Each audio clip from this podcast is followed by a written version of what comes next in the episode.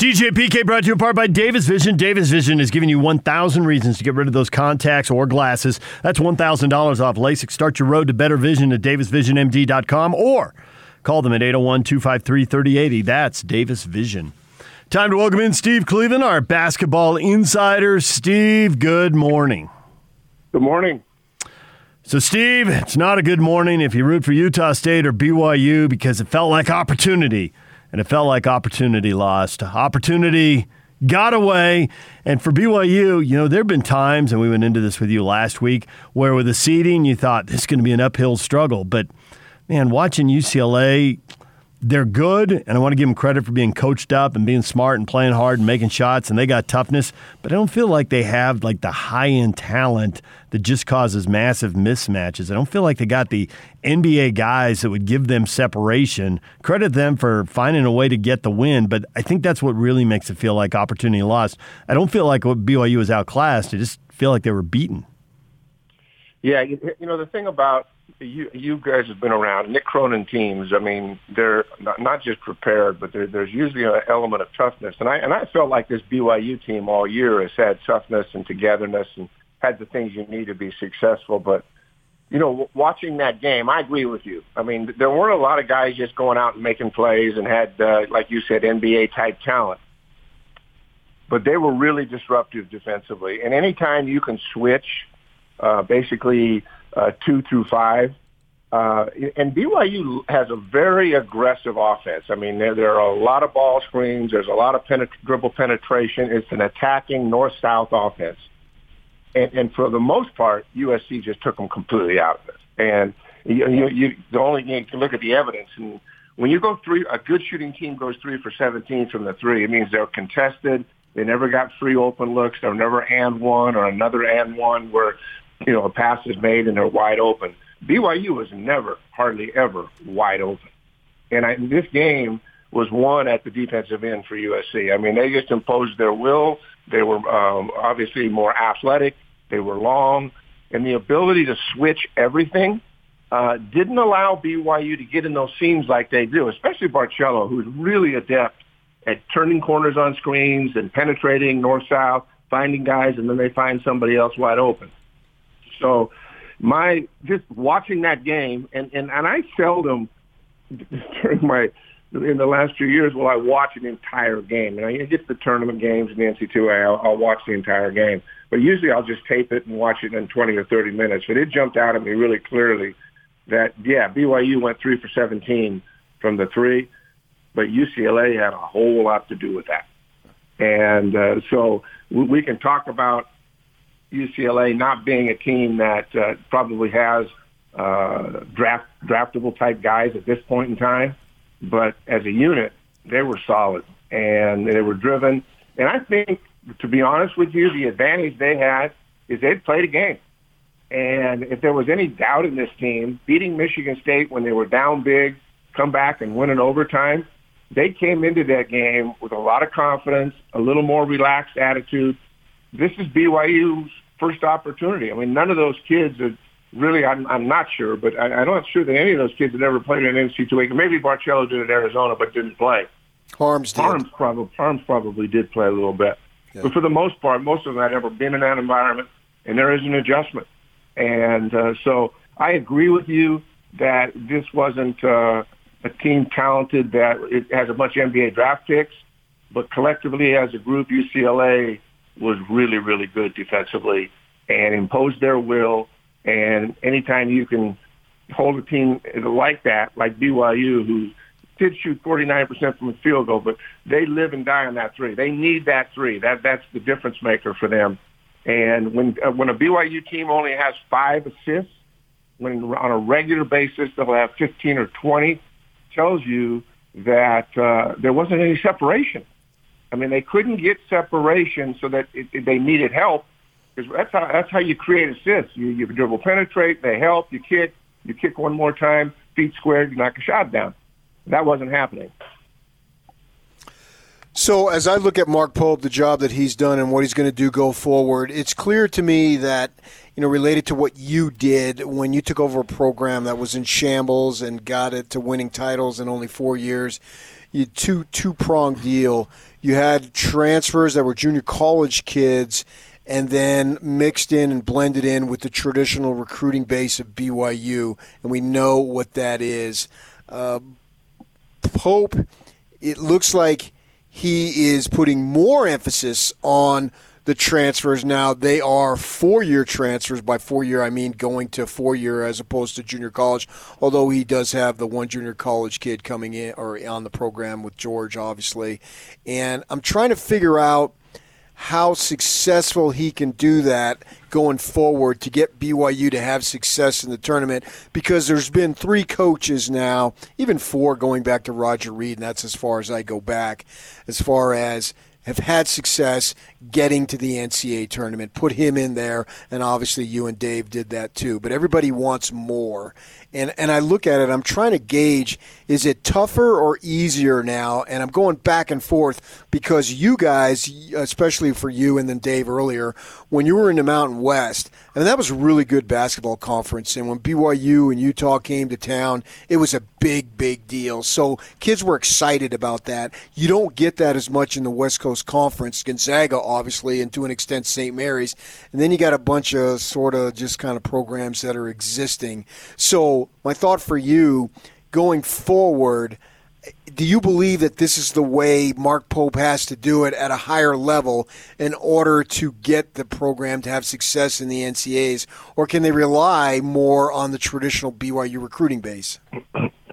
Well, I, I think I mean if if I were there today, and and and the Mark has been amazing in terms of what he's done in putting this together in two years, and and when you have a almost an entirely completely different lineup from year one to year two I think you need to do both. Uh, I, I think that Mark is going to find. The, the, I mean, I, you know, the difference for me and, and when I was there, my experience was that none none of the there weren't any BYU guys coming. You know, I mean, they were going to Utah, they were going to Utah State. The, the best members of the church were not coming to BYU for a few years, and so, like you said, we were kind of forced our hand to look at junior college guys or transfers or whatever that might have been. Uh, that's not the case today. Uh, I, I think uh, members of the church are going to want to come to BYU. There, there is facilities galore. There's a great coaching staff that has rapport with kids. There's chemistry and culture there. So it's, I mean, it's it's a little bit different. That I think they can get those guys, and I think they need to continue to get those guys. And, and not very often are guys leaving early from BYU. That's not the type of student athlete they're recruiting. And they don't have access to those types of guys, but they have access to really good players. And occasionally you're going to have a guy that gets drafted and maybe leaves early. That's happened a little bit as of late. But I, I think the thing about the transfer rule, which is so unique, is that first of all, this coming year, you guys think that they've allowed you can come in and don't have to shift. And so you can fix issues. You can a kid that transfers not happy, somebody gets hurt, whatever the circumstances are, you can take full advantage of that. And Mark has the relationships that it's a high energized staff. They're going to connect with young people today. Uh, you, you just have to watch some video of the Gonzaga game and different home games when they had fans and young people are going to come there. They're going to be impressed whether they're members of the church or not. So it's a destination. The facilities, the practice facility, the fan base, they pretty much have it all in terms of those types of things. Yes, there are some restrictions. They can't just bring anybody into this school. But at the end of the day, uh, I, I think they have to have a balance. There's no way you don't take advantage of that because it's going to be what gets you back in. I mean, honestly, I don't think most people thought coming into this thing that BYU probably was going to be an NC2A team. There were a lot of question marks when you have a completely new team, the the unknowns, and and somehow, some way, by getting three. I mean, Barcello had been there, but Averette, I mean, he had a huge impact in this thing, and Haarms the presence at the rim and the things that he did there, getting Lohner to come in, who, who will be a long-term guy, who is a member of the church, and then but other guys like you know, Knell and Johnson, they got good play out of people that none of us have ever heard of before. And so it is one of those things. I, th- I thought they did a, a wonderful job going forward. I think you you continue to do the same. The more people you can get into the program for four years, it is, you're right. It, it, you have that continuity. You have that confidence. Uh, the culture of the program is consistent, and guys get better. That's what happens with most of the coaches that have coached at BYU is they'll get a kid and get a young man that comes, he goes on a mission, comes back, and all of a sudden, you know, no one knows who he is, and by the time he's a junior, where'd this guy come from? That's the benefit of being able to do both. he, he can not only develop players, young players that possibly serve missions early, come back, and he has an opportunity to to kind of look around and see what's out there and what he needs. And I'm sure they're doing that uh, at this very moment. And that's how quickly your mind changes. Is that we, we've got to get this, we've got to be better here. We know what our weaknesses are. I haven't heard anything about. I think Haarms isn't coming back, but I know any of these seniors could come back. And if, if that happens, that that changes the dynamics of it too. So I don't know if you, were a brand new coach that you could ever go into a situation that was better, where you could fix when you have attrition in a program, and then you can immediately fix it by getting out and beating the streets down and finding guys that can play. So you, you never know when those times happen or when guys you recruit aren't they don't turn out. I mean, they just don't live up to expectations, and you need to make changes. In today's world, the NC2A, you can fix mistakes that coaches sometimes make or that players make. And so I, I think it has, you know, Pat, I just think it has to be both. And, and I think that's the world we live in. It would be foolish to go away from transfers and just try to sustain it with uh, LDS kids or kids that feel comfortable and feel like they're a good fit. So uh, for me, speaking for me, man, I, I would love that. I would love the opportunity to go out and find a nugget or two every year knowing that, hey, somebody broke their leg, somebody transferred, somebody went on a mission. You can fix those problems way quicker today than you could 20 years ago. So, do you think there's a risk in having too many transfers that you start getting some of the same issues that these high end schools have with the one and done kids? Oh yeah, you could, you could. I mean, you know, I, I, I there's no question. It, it, you know, I think the balance is the key, and I, I think if, but every year you're probably going to have two, three, four. And I'm not talking about, uh, you know, a, a situation where you transfers and junior college type transfers. But yeah, you're right. The guys that have one year and to, they they're ready to go. They've graduated, or and now with the new rules, you can it's, you don't even have to sit out. I think yeah, you do have to find a balance. You have to be careful, and you certainly have to be careful with character things. And you know, like the NC, the NBA is is really good at uh, doing their homework in terms of character and type of person and how they'll fit in.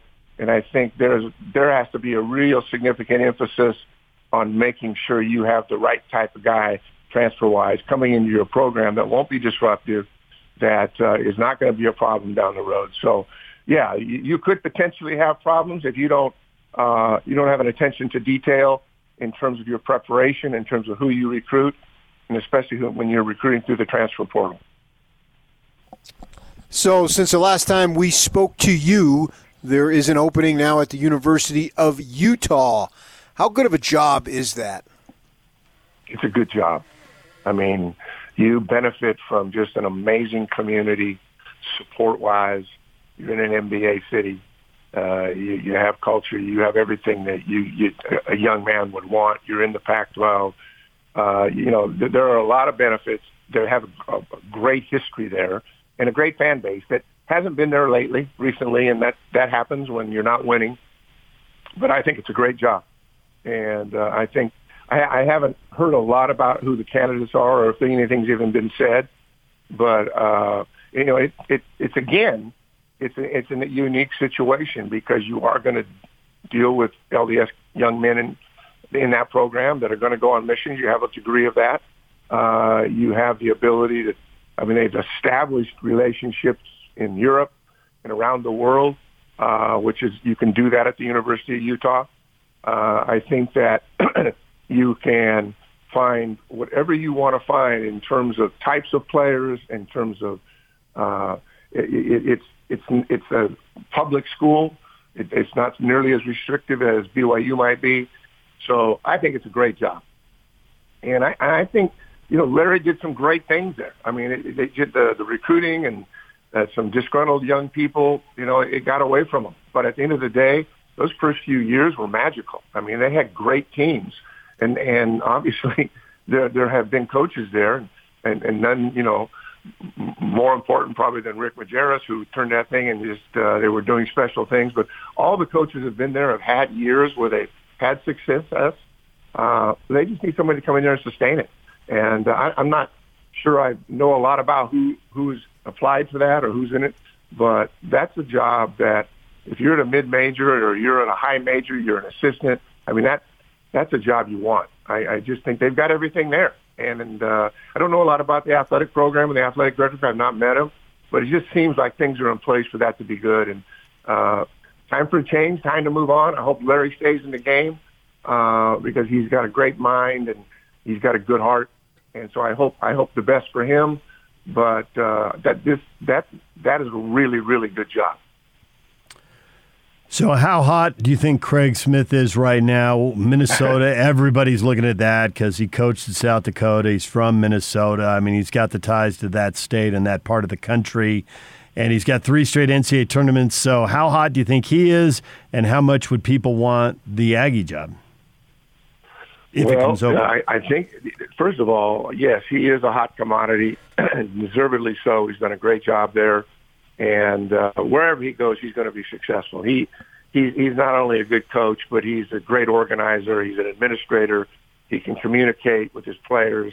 He gets guys to play hard. I mean, I I don't know Craig, but but uh, I watched probably six, seven, eight of his games. I watched them play here in Fresno one year, a couple of years back when they played Fresno State.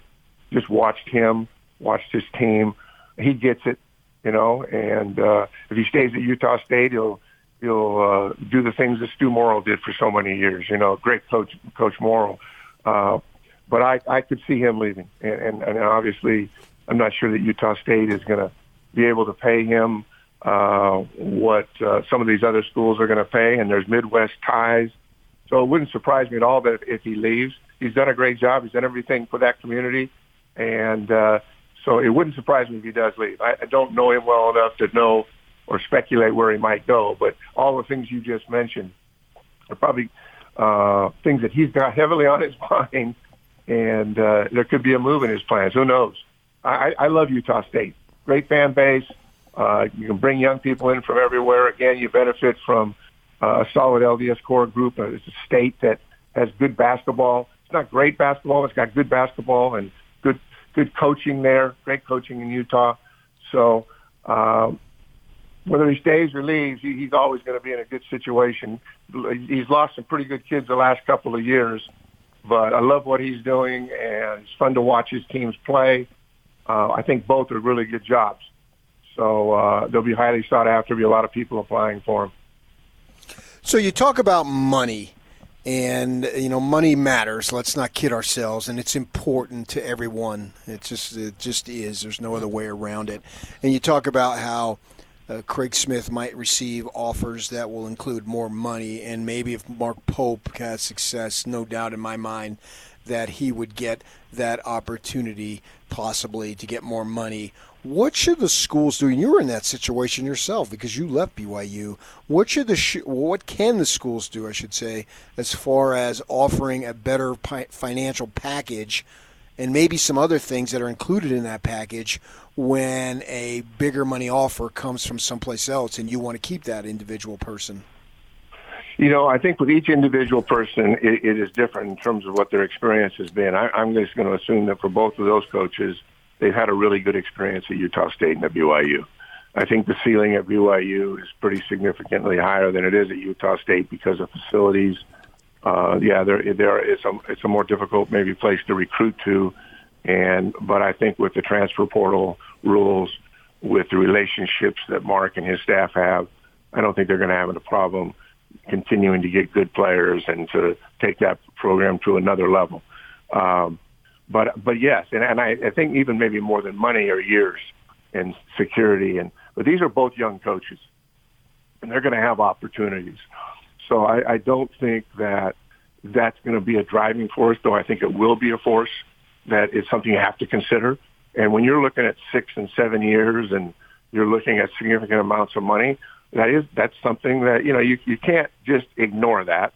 Uh, it's not the reason you take a job. You you know immediately when you go on a campus and you meet an. I mean, as important as that is, is getting to know the president, getting to know the athletic director. I, I will tell you just from a personal perspective that in my heart going back home felt like the right thing, but I I can look back and have 2020 vision and know that some of the things that that I the relationships I had with my president, my athletic director, weren't anything like I thought they were going to be, and and, and and so it was it, it, it left a bad taste in my mouth in the sense that I felt like I didn't do the due diligence. Maybe I should have done more, but I had talked to so many people, and it felt it felt right for me to go back home and to do that.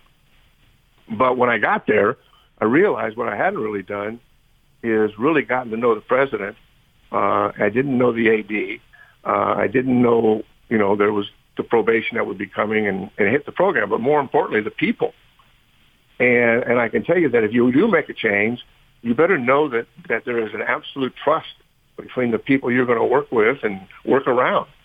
And that was the one thing that I think both at Utah, BYU, Utah State are all programs that I think have great leadership. And that is important for you, for your family and for you and for the things you're going to want to do. And so as you sit down and talk to somebody about leaving one institution, going to another, not only do you share with them, and that's what most people are, you know, interested in, you share with them what your plan is and what your goals are and what your roles are going to be. But more importantly, you better be having a conversation about, okay, President, tell me what you're committed to. What, what do you think this should look like? What are your expectations of me? Rather than getting so caught up in the years and the money and the jet and all the other things that go with it, you, you need to do your due diligence.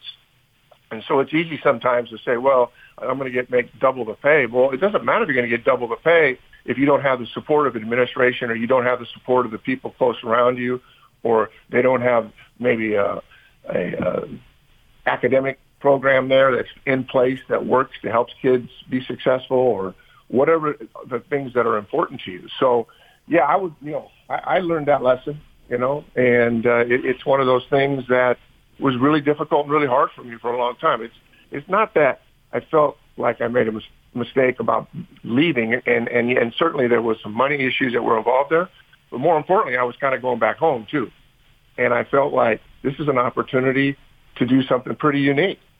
You know, 2020 vision. Looking back, you know what you could say that was probably a big mistake. I mean, there are a lot of things in life. Right?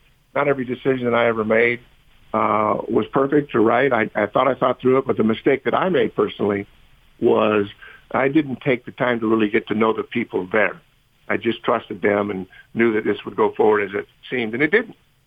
And I'm not blaming anybody on my lack of success or whatever it was, because there were a lot of really, really good things that happened there, and we did rebuild a lot of things and academically and getting out of probation, all those things. But it's not, it wasn't my goal when I went there. So I think people have to be really careful about what they're looking at and who they're going to go be with and work with. Uh, we, I had great people, you know, at, at BYU, good friends, still good friends. Uh, that when they told you something, you could trust them. So I would say to to Mark Pope down the road and to Coach Smith and anybody else that just make sure you know exactly what you're getting into. It's just it's really important for you your family, your own personal sanity. So um, I, I think both those guys will have offers all the time. Uh, I, I can't speak for either one of them, but from the outside looking in, I think Mark seems really entrenched there. He's excited. The conversations I've had, he's we've had we've shared texts a bit during the season. Uh, he wants to build something there special. Uh, there may be a time and a day that he decides to go somewhere else. I don't know. And, uh, and it wouldn't surprise me if Coach Smith stayed at Utah State. However, I think for him, where he has the Midwest ties and has some opportunities there, that may be a more natural fit for him than living in Logan, Utah. I don't know. But th- those are my thoughts on that. And I think that they're both really smart guys and really, really, really good coaches. It doesn't matter where they coach, they're going to be successful. Steve, we appreciate a little bit of time. Thanks for joining us. We'll talk to you again next week. Thanks, guys. Have a good week. Okay. There's Steve Cleveland. And just to add to that, PK, in my own life, anything I planned uh, screwed up, anything I fell into uh, worked out pretty well. So I don't know what lesson there is to draw from that, but that's how all those career decisions worked out for me. Well, I thought that was very insightful with Steve talking about some regrets that he had about not doing some homework on some other issues that maybe he didn't understand and he would have done differently. Uh, I thought that that was very open and honest. Maybe he should have stayed at BYU. DJ PK, it's 97.5 at 1280 The Zone. Everything you missed in this show in one segment next.